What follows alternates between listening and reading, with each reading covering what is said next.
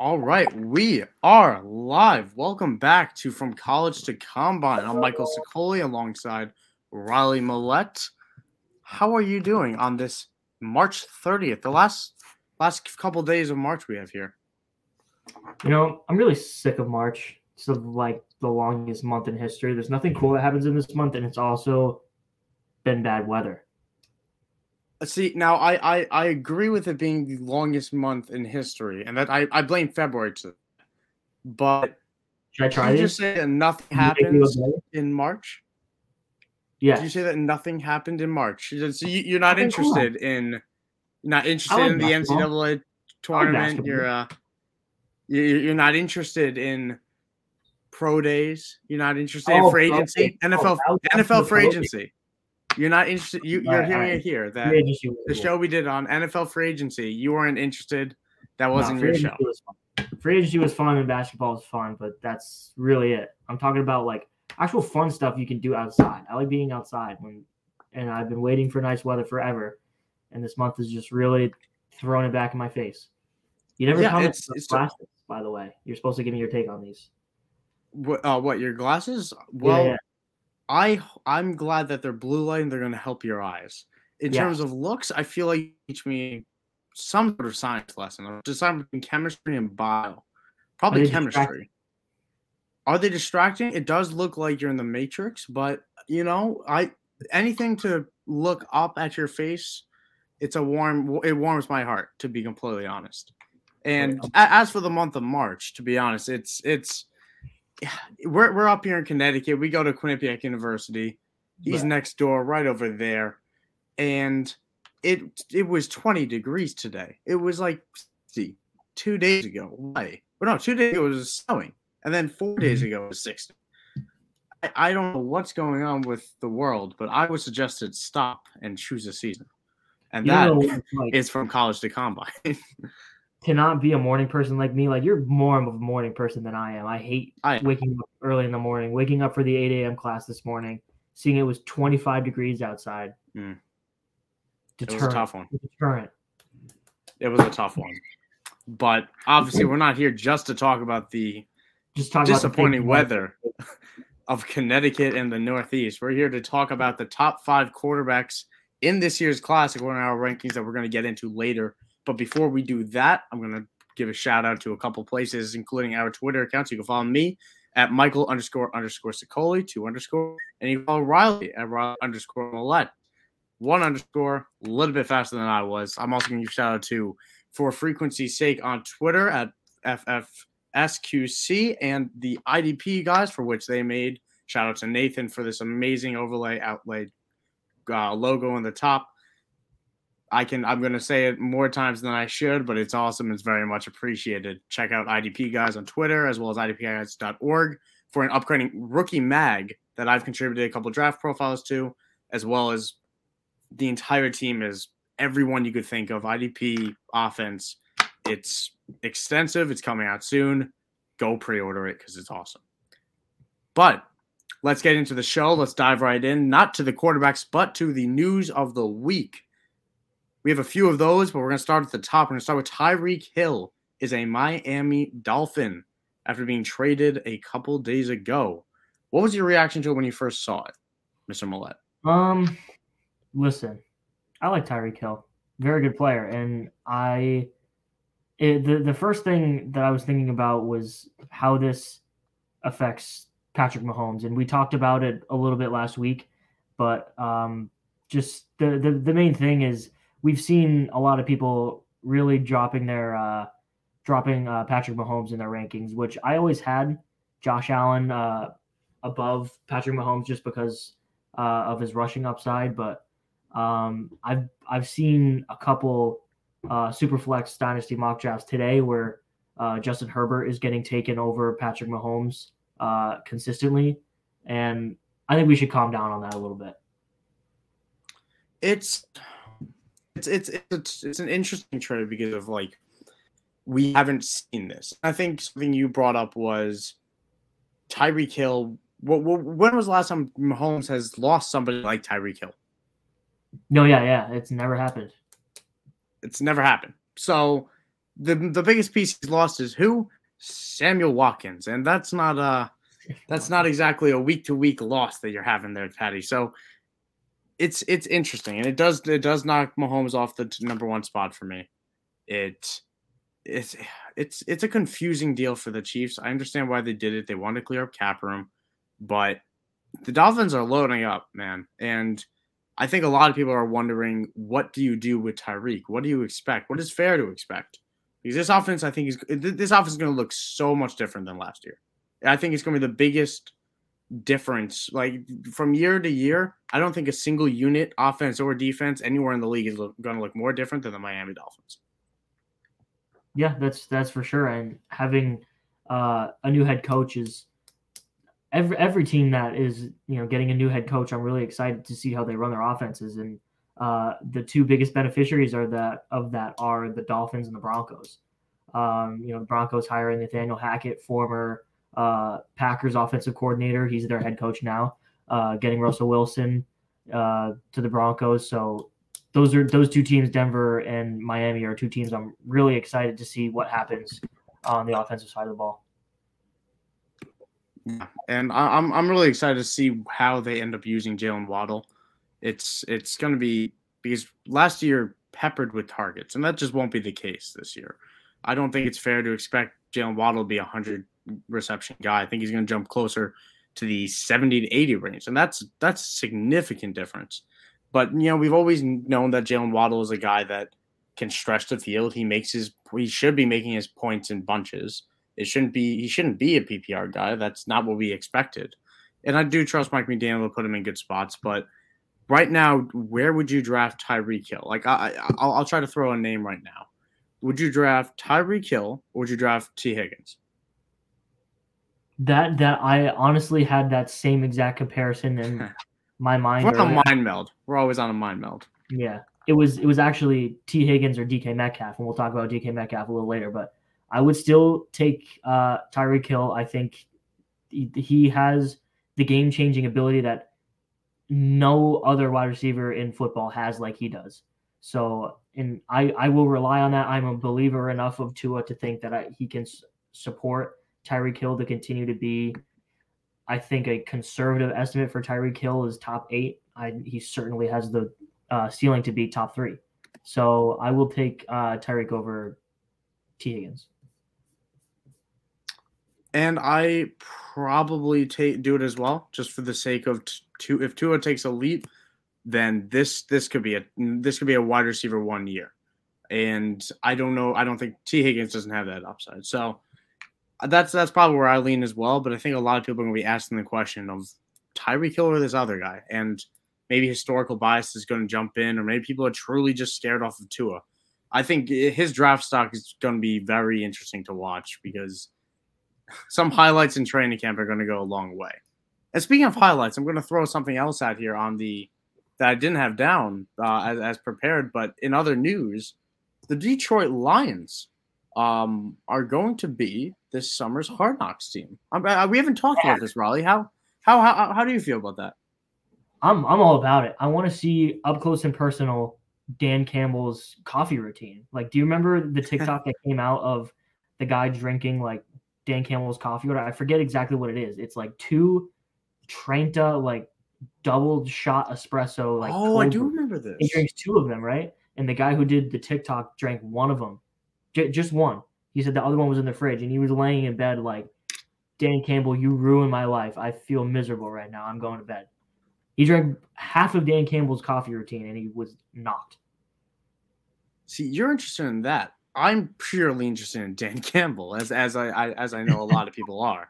But I, I want to see Aidan Hutchinson, who I expect to be donning a Lions uniform, just doing whatever he wants out there. I, I'm very excited to see how the Lions look. I want to say I want some Amon Ra highlights, and I'm going to say this PSA. It's the reason I bring it up now. I know it's a fantasy show, but everyone on the Lions will shoot up a round to two rounds purely based on hard knocks.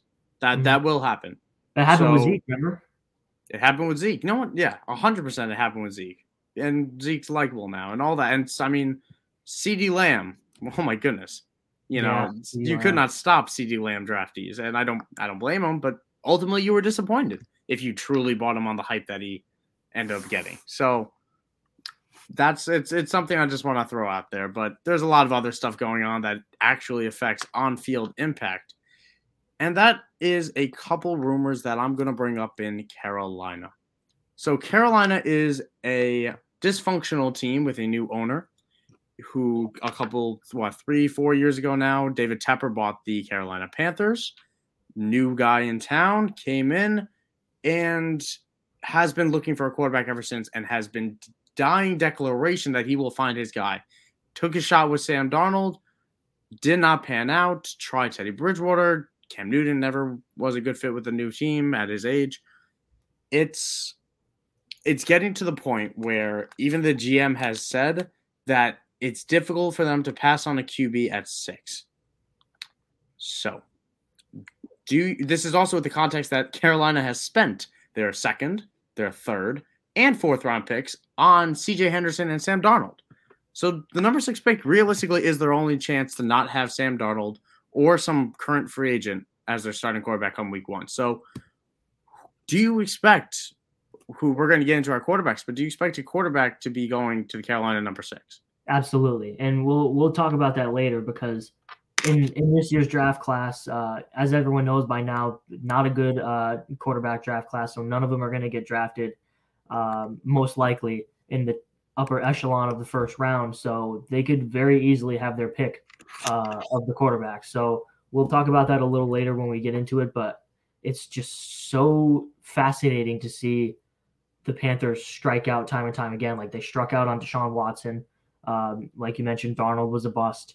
Uh, it's it's just so it's it's frustrating even for non Panthers fans to watch. Really, it is because you're forcing a pick. You're drafting for value. You're drafting for a need instead of value. That rarely works out, and it's quarterback. This is a multi-year commitment, and at a premium pick in a premium defensive class for uh, Kyle Hamilton would be a very nice fit with some of those safeties back there. But um, there's a lot of there's a lot of people that would be good fits in Carolina, and I'm not sure they're a quarterback away. At the same time, Sam Darnold's not the guy. There is still a certain name that I'm, I like above other people that we're going to bring up later, and it's not really too much of a mystery, but we'll still bring up later. Which other line do you want to bring up right now? I want. To, I think we got time for let's say two more. Let's talk about DK Metcalf. I mentioned him a little earlier with um, when we were talking about Tee Higgins. So um, there's some trade rumors getting floated around about DK Metcalf. You know, obviously since the Seahawks uh, kind of embraced uh, the the tank mindset after trading Russell Wilson for a hundred million picks, and a, a, lot of teams have called and inquired about uh, DK Metcalf, and you can imagine that a wide receiver who is on the final year of his rookie contract. Um, and he's a second round pick, so he doesn't have a fifth round option. So he's going to be a free agent after this year. So you'd imagine especially with the Seahawks being in the position that they're in in the NFC West, super strong division with the Super Bowl champion Rams, the 49ers right behind them. Uh, it would make a lot of sense for them to kind of unload DK Metcalf and get something in return for him if they don't believe they can go out there and compete. And it's it's been interesting to see. So if DK Metcalf were to get traded, where do you think his most likely landing spot is? I Jets knocking on the door for wide receivers for the better part of a month.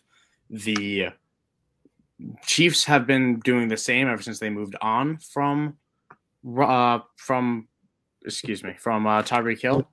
So there's there's there's a lot of things to consider here. And I, I if I'd pick one, I think the Jets. The Jets would have been the Jets would have traded for Calvin Ridley if Calvin Ridley didn't have his field concerns.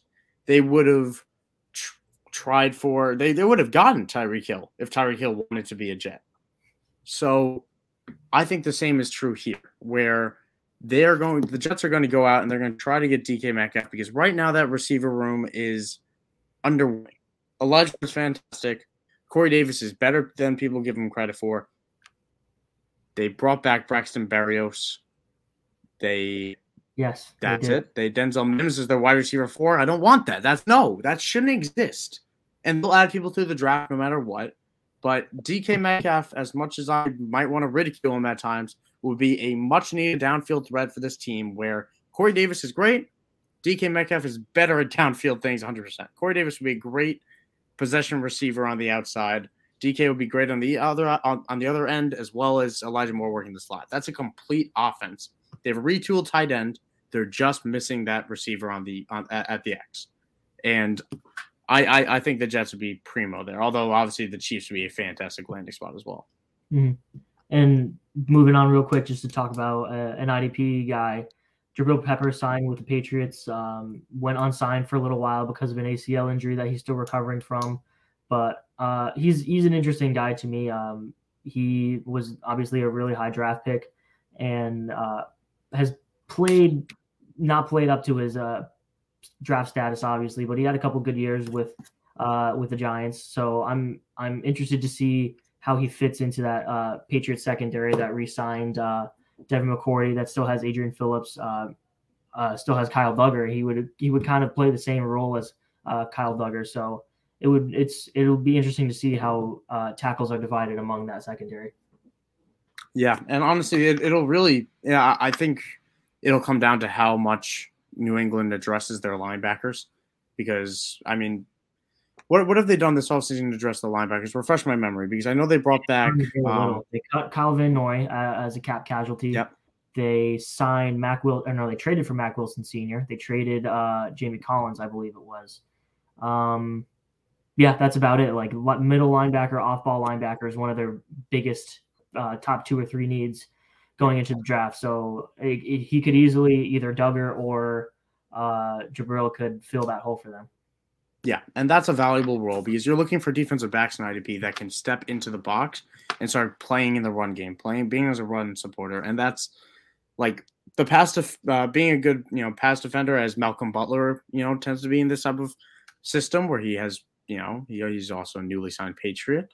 That's a lot. Patriot, Malcolm newly, Butler, newly signed. Never, never been there before. I'm sure he's not used to the cold.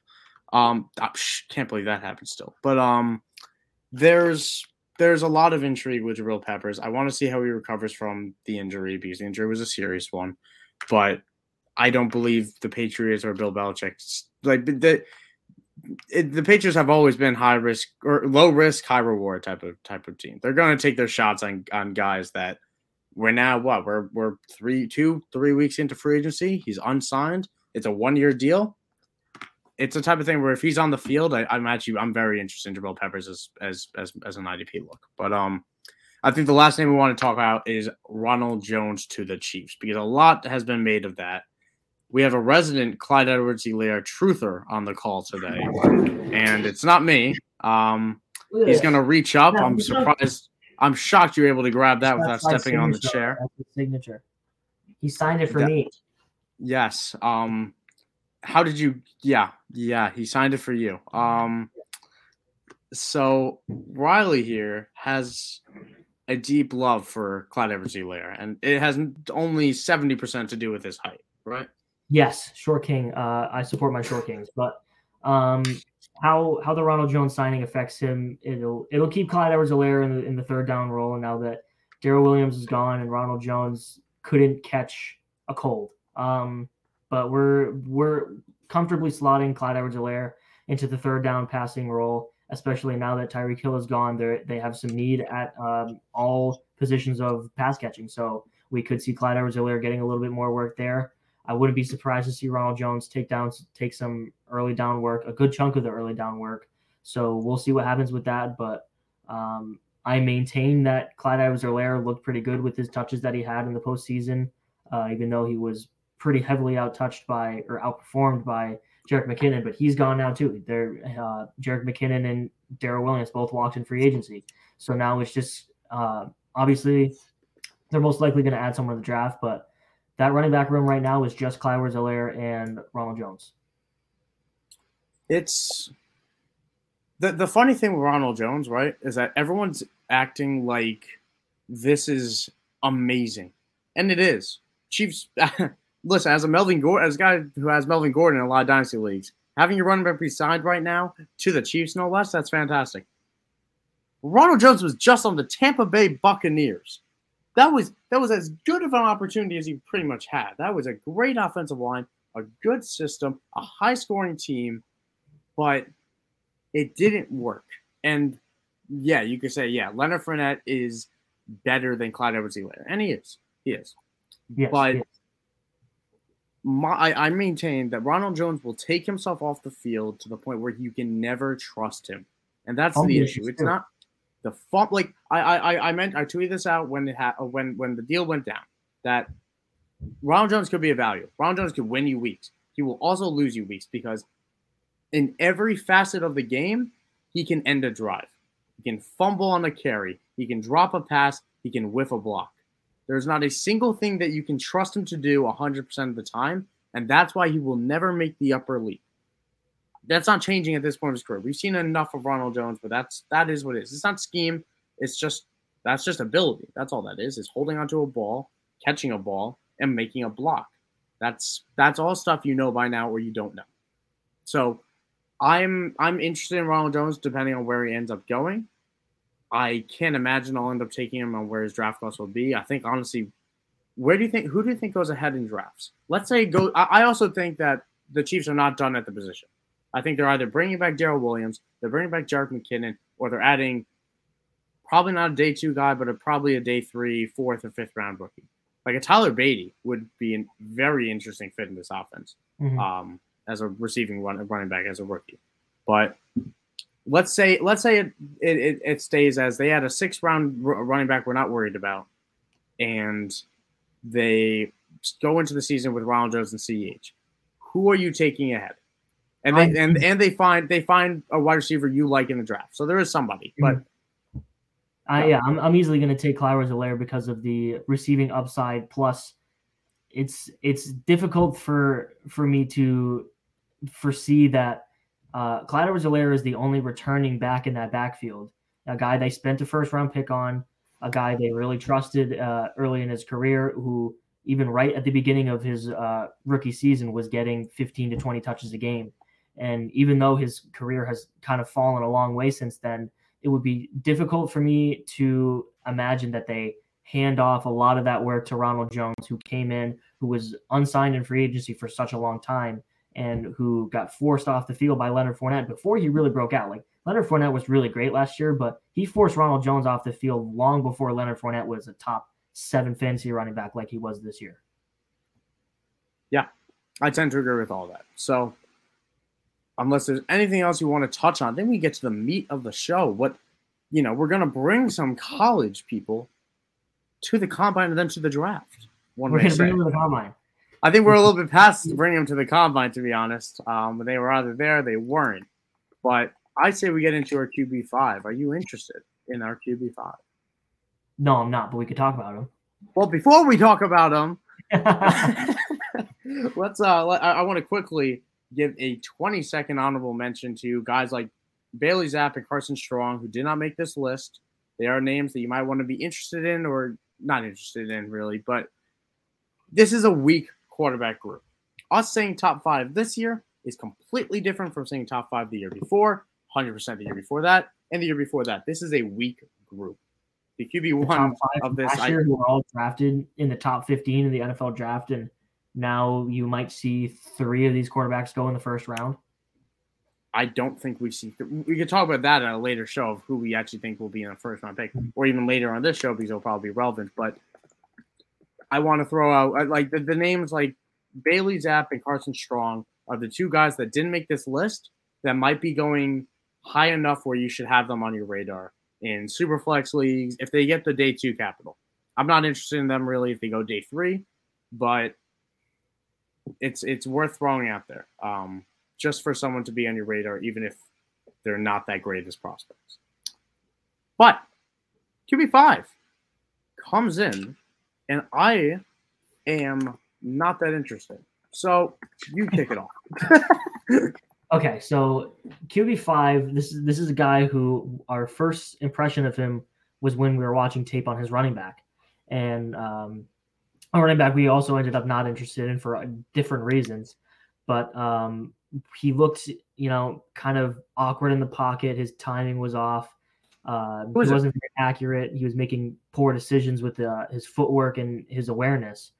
And uh, overall, it's this guy has kind of been rising lately, which is kind of strange to me. Um, we're talking about Desmond Ridder of, of Cincinnati. He's our QB five, and it's it's been interesting to see. A lot of scouts have been calling him the most uh, NFL ready quarterback in this class, and from from what I've seen, Desmond Ridder as a passer, like in in the games that I watched him, some of the bigger games that Cincinnati played, like uh, I'm not going to count Alabama in this because that's just an unfair comparison for 99% of NFL uh, or excuse me college football teams. But in a lot of games, I watched Desmond Ridder play, and he he looked clunky and uh, inaccurate, and his his timing was off, and I that really limits his ceiling to me. Even though he does have somewhat of a ceiling because he's a good runner, as you as you do like about him it's the only thing you can really like, and, and, and that's the reason. Like you mentioned, he's on the rise right now, and he's on the rise because he ran a four five two, and which is like a 90th percentile or better type of metric. And now, does that mean he's going to be a good quarterback? No, it doesn't. And the fact that I, I don't expect him to be a day one pick, I can't imagine you expect it either. Nope. So if that doesn't happen, he will not be a, he's most certainly not going to be walking into a starting job. If he's not walking into a starting job, he's going to need to show something on the practice field to get in that starting job, and that comes through the arm. That's not on the that's not the legs. All right, in practice, there's very limited on what QBs can do running wise, making a defender miss. That's not going to work to get him on the field. So, yes, he might be one of the more fantasy friendly names on this list, and that is something you should be well aware of if he goes to the perfect spot. Like if Carolina trades into the second round and all of a sudden, like that's a clear route to a starting job. If he even if he doesn't get day day one capital, uh, if we were wrong and they don't go QB at number six, but if he has to work to get on the field, I don't think he can read the defense well enough. I don't think his feet get set well enough. I I'm just I, I don't know. There's there's a lot with Cincinnati that seemed like it was all too good to be true, and I tend to lean that it was all too good to be true, and it was kind of proven in the playoffs. But not that I was expecting them to win, but ultimately, there's just not a lot I was totally impressed with. He didn't blow me away with anything other than his mobility. Mm-hmm. Yeah, that's that's all true, and it's I, I'm I'm kind of getting ahead of myself because I'm thinking about the next guy on this list, and I, I kind of realized something, which is that for every five guy on this list, we have entirely different critiques about them. Like no, no, none of these five guys are really the same. You know what I'm saying? I think there's some similarities between two of these names, but that's it. I, I, I do agree that it's it's an interesting list in that aspect where, like Desmond Ridder, mobile, some inaccuracies, those are problems. He can turn over the ball. That's that's an issue, but a lot of these, uh, you're you're right. They're all unique prospects. And because they're all unique and none of them share a really great great trait, that's why we're not talking about them as, as last year and the year before that. Is because they're all just, yeah, they all have some real red flags. they all have some real red flags, and they all, I, I think most of them don't. most of them don't have the complete package that we want to build around. Our QB one, I think, has it. I think our QB one has what we want to see of he has the collection. But I'm getting ahead of myself. Why, why are we doing that? Do you want to say anything else on Desmond Ridder? Because I'm, I, I, he's he's too aggressive with the ball for me to like him. It, it, it's he reminds me of DeShone Kizer, except he's bigger. DeShone Kizer. I haven't heard that name in a yeah. little bit. Right? He's wow. a bigger DeShone yeah. Kizer to me. DeShone, DeShone Kizer was thrown to the Wolves, and that was a second round. That was a second round pick. That's a similar type of idea. And he's a, he's more mobile and he's a taller guy than DeShone Kizer. but I think that's that's where I kind of see him. Mm-hmm.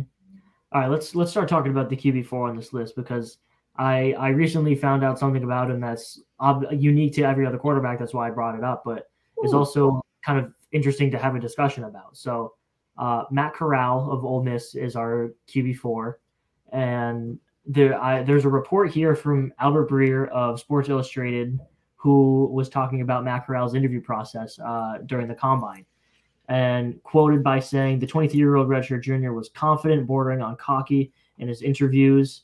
Uh, guys I talked to said you could see leadership traits and maybe a little bit of the youth uh, there's some questions relating back to maturity as a college kid that they'd heard before about talking about him. And I'd heard some whispers that Matt Corral's interviews were going to mean a lot, and I didn't really put a whole lot of thought into that. I kind of just assumed that meant we're going to have to see where he's at as a leader because uh, we don't because he was a quarterback at Ole Miss and that's you know not one of the more successful programs. So I I kind of wanted to dig into that a little bit more. So Matt Corral, he's we're ex- not expecting day one uh, capital for him. We're expecting him to go into a backup job, and it would be pretty surprising for him to be drafted by a Panthers like team who has an immediate need at quarterback. So it's it's interesting for me to, to think that a guy who might have maturity issues, who might have some leadership issues, if he has to fight for a starting uh, a starting spot on any roster he ends up on, that seems like something that could really work against him. And uh, that's really been my biggest critique of him. Like as a player, Matt Corral is kind of just he, he's he's not really all put together. I have a lot of the some of the same critiques as as Ridder is that you know his his timing and mechanics are a little bit funky sometimes. Uh, gets careless with the ball, and you know obviously throwing interceptions and not taking care of the football is one of the bigger red flags you could have about a uh, college quarterback. But I think that coupled with uh, the fact that his interviews were flagged before the combine as needing to be good and they weren't is something to keep an eye on. That's the type of thing that no, it won't impact his play on the field, but it could impact his play to get on the field and impact where and when he hears his name called. And that's that's that's very that's a huge deal of what situation he ends up with. And Matt Corral is a guy that I want to like. I really do because he's I, I, I see him play with a lot of heart. He he does motivate his teammates when they're down. He I, I do think that he's respected and he's a true competitor.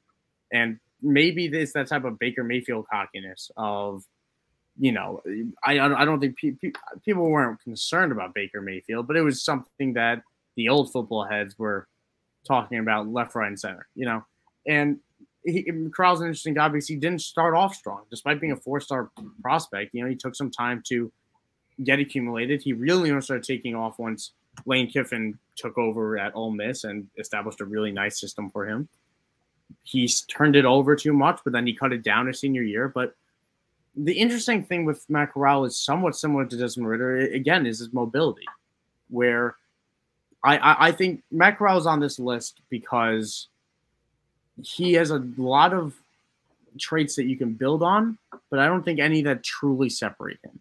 And his concern, my, my concerns with him, you know, working he turned the ball over too much. He cut that down.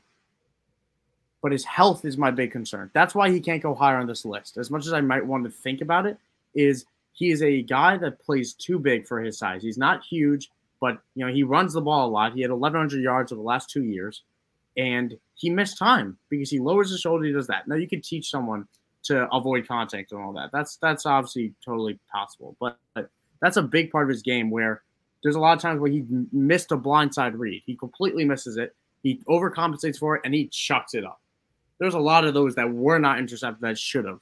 And that's something that does concern me. And those are the things that take him away from being a top prospect. His arm is good, but not as good as some of the other names. All in fact, I'd say all the names that are ahead of him on this list have better arms, and that's Desmond Ridder might even have better arm. Matt Corral probably has the weakest arm of this group. Not that it's bad, and I don't think Kenny Pickett's arm is anything to write home about either. But that's that, that that's why he's at four, which feels like the right spot for him because he has some traits that you can build on, but nothing that I think makes him a complete player. Mm-hmm. If that made sense at all, I I, I I I don't know. I I think he was a guy that we were hoping for a lot more of, and instead, Ole Miss didn't make the jump that we want to see from a guy that was in charge of making Ole, Ole Miss making that jump. Ole Miss went as Corral went. Yeah, I I feel all that, and I I kind of want to segue into the next guy by letting you talk about him because I know you have a lot to say about this dude. I do. I do have something to say about Sam Howell out of UNC, who I have ranked as my QB two in this group. Raleigh has him at QB three. Consensus, we go. We're, we've been doing that consensus Uh, the consensus of the community ties it out, and the consensus of the community puts Kenny Pickett at two over Sam Howell. But I like Sam Howell, man. I I, I like he has the best arm in this class. Um, better than Malik Willis, who I think also has a fantastic arm. He has the most competitive spirit in this class. I think he is a true give your all for your program type of thing. He gritted it out for UNC this year. He is one of the uh, combined with his arm. Having a nice arm is great, but this isn't Josh Allen where he's not completing his passes. He's, he can get done downfield. We saw this. We just saw this pro day as well. He's throwing sixty yard dimes all he wants. What I really like is that, or not not that I really like, but that I have a reason for his year stepping back. That he was amazing as a sophomore. This was a Heisman candidate. You are obnoxious for those listening and not watching, Riley is slowly nodding his head at me, and is just. I'm making sure I understand everything you're saying. Yes, and my big point of saying this is that he was amazing as a sophomore. He broke out at a very young age, which is very difficult to do as a as a QB, and then he lost everything, and naturally he did take a step back. He lost Dyami Brown. He lost um oh man, I'm, I'm blanking on the Williams other Michael Carter, who were. Yeah, I, well, I was going to get to them, but there, there was another UNC wide receiver that was very, very, very relevant for them that also entered the draft and got drafted.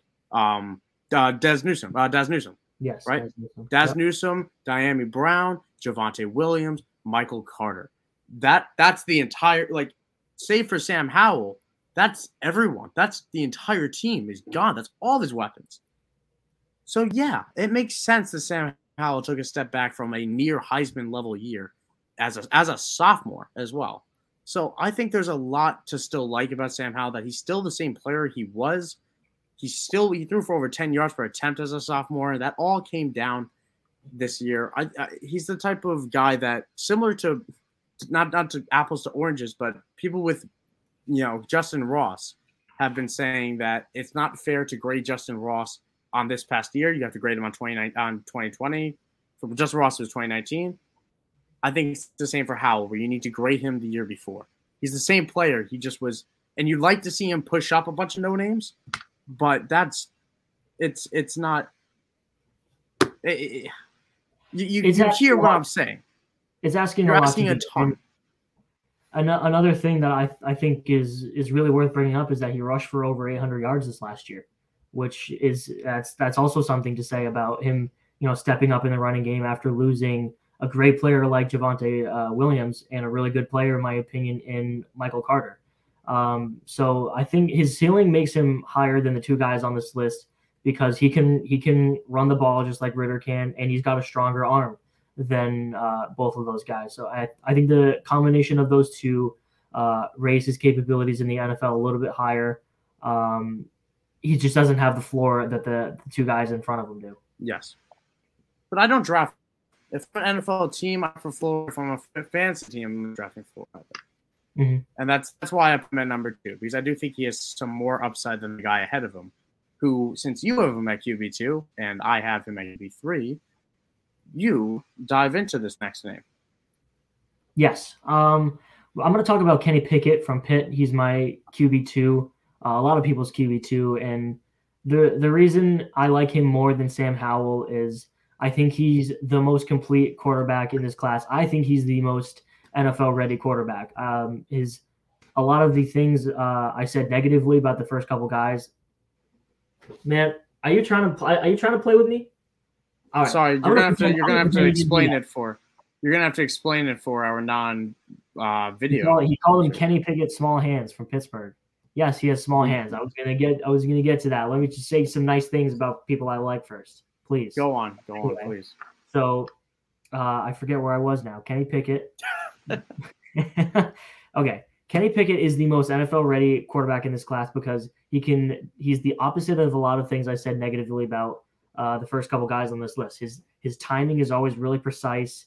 Uh, he can make accurate throws into small windows. His arm strength isn't great, and sometimes he makes some poor decisions. I think that's kind of the learning curve with college. However, um, uh, I think his awareness in the pocket is very good.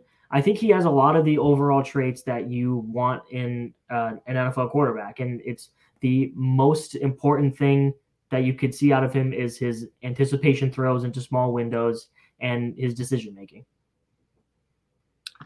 Yeah, it's he does a lot of things that on this list that nobody else does. I, I do think he's the most polished passer of the group. I have to bring up the hands. All right, I put in the title below me. It's it's an issue. It's a huge issue with Kenny Pickett. I, I know people don't want to make it. I know people don't like writing people off based on measurements, but having eight and a half inch hands is no, it's a no go because listen, you cannot use the argument he did it in college. Why wouldn't like it, it, it'll translate? He's done it. The ball gets bigger on the NFL level. The more the bigger hand you have, the more easily you can control where you want that ball to go. That's going to be an issue for Kenny. I'm not. I'm not worried about the weather. Like the, the weather is a side of it as well, where you know if there's rain, it's going to be harder to get a grip. Again, the ball gets bigger, so don't just say he played in Pittsburgh. It's terrible weather there. It's going to translate.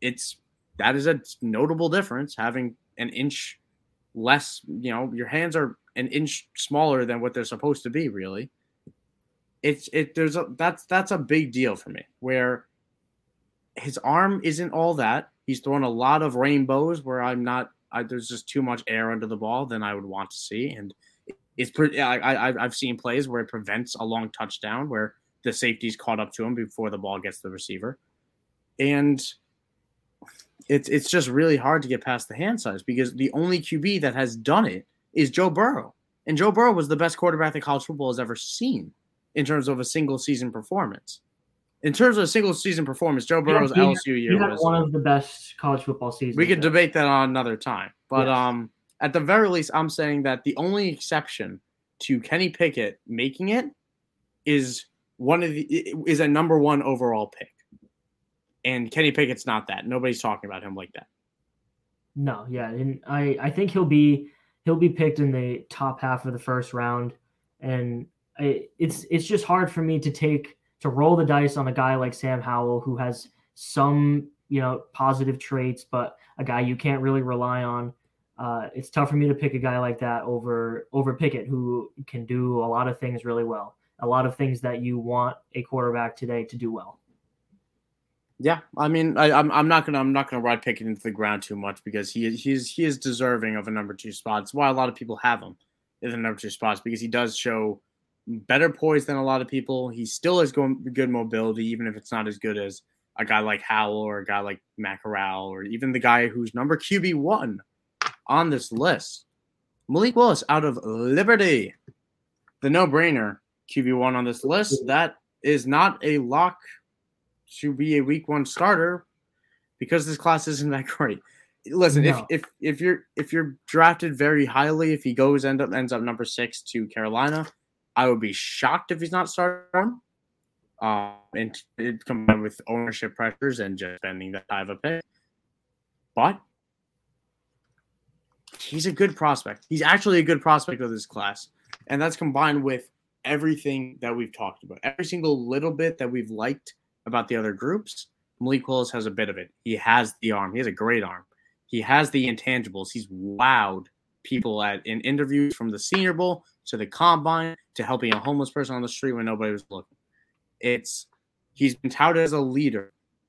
He is mobile as all heck. He can he can get it done. He's not going to be Lamar Jackson, but you know that's that's fine. He doesn't. He, he's closer to Josh Allen than Lamar Jackson in terms of how he runs. He bowl you over before he you know runs right by you, but it's there's a lot to there's a lot to be excited about for Malik Willis, but I think a lot of people also need a little bit of an ice bath with him in terms of is is that the right phrase? Was that even a right phrase? Like, you, uh, think, you think people need to cool their jets on Malik Willis? That's basically what I'm saying. Cooler jets. That's a no. Duh.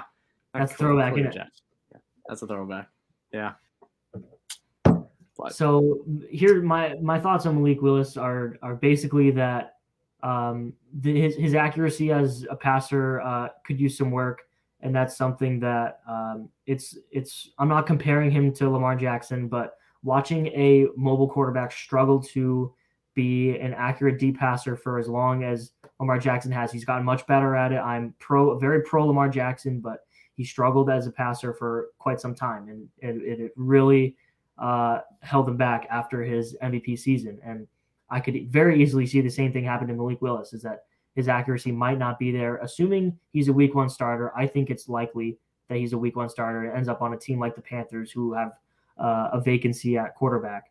But it'll it'll be tough to rely on him to make a lot of throws that are really opening up the NFL and uh, forcing defenses to change how they play. Um, Malik Willis is a super good runner. He's very mobile, and that makes up for some of his, uh, you know, lacking for what he lacks in uh, ball accuracy. But I still really like his overall traits. He's a great athlete, and um, he likes to help homeless people. That's super nice. Yeah, and obviously the intangibles aren't going to get it done on the field. That's that's that's it's it's something that will help when it comes to making their decisions. Come and I'm speaking for GMs there. And there's a lot of people that are very excited about Malik Willis. I just need to. It's it's worth pointing out that he he's not a blue chip amazing prospect. This is this is the QB one of our class, and I mentioned so many times in this call, but like this is not a locked and loaded generational guy. He's not Joe Burrow. He's not Trevor Lawrence. He's not. He's not Justin Fields. He's not. He's not even Trey Lance. Honestly, um, like this is a guy that you know in January we were all in agreement that yeah he's going to need a year. He's going to need a year to sit, and I don't think he's going to get that year. So how that will affect his development, who knows? Does he even need that year? Who's to say? But there's there's between the tools he has, I don't think there's really any argument to have someone else like QB one. Yeah, I'm with you. He's he's got he's got more elite traits than anyone else on this list. He deserves it. Yeah, so I agree with that. So that is our show wrapping up now at 7:47 p.m. Eastern, 6:47 Central. I do have to specify for our wonderful viewers out in Central Time. So next week, things are not going to get prettier, but they are going to get just as important as we take on tight end rookie rankings. How how excited are you about that? On a scale of one to two. One. listen, listen. Now, what I'm excited for though is that there's going to be news and there's going to be things that are going to be breaking in the next week. So there's definitely still plenty of reasons to check in. Your team will need a tight end because there are a trillion teams right now that are tight end needy. And there are some interesting guys in this class that might surprise you. But that's for next week. We're gonna obviously we're gonna hop off now. Appreciate everyone for checking in. Again, check out me and Twitter at Michael underscore underscore Secola. You can follow Riley at Riley underscore Millette. You can follow ID, the IDP guys who made this amazing setup and has helped me with several articles that I've been publishing, as well as there are some amazing uh, NFL draft rookie mag that is coming out soon. Find them at IDP Guys. Find, find their website, idpguys.org. And of course, for frequency's sake, for which they are producing all of this, find them at FFSQC on Twitter. That is our show. Thank you and have a good night. No one's been listening.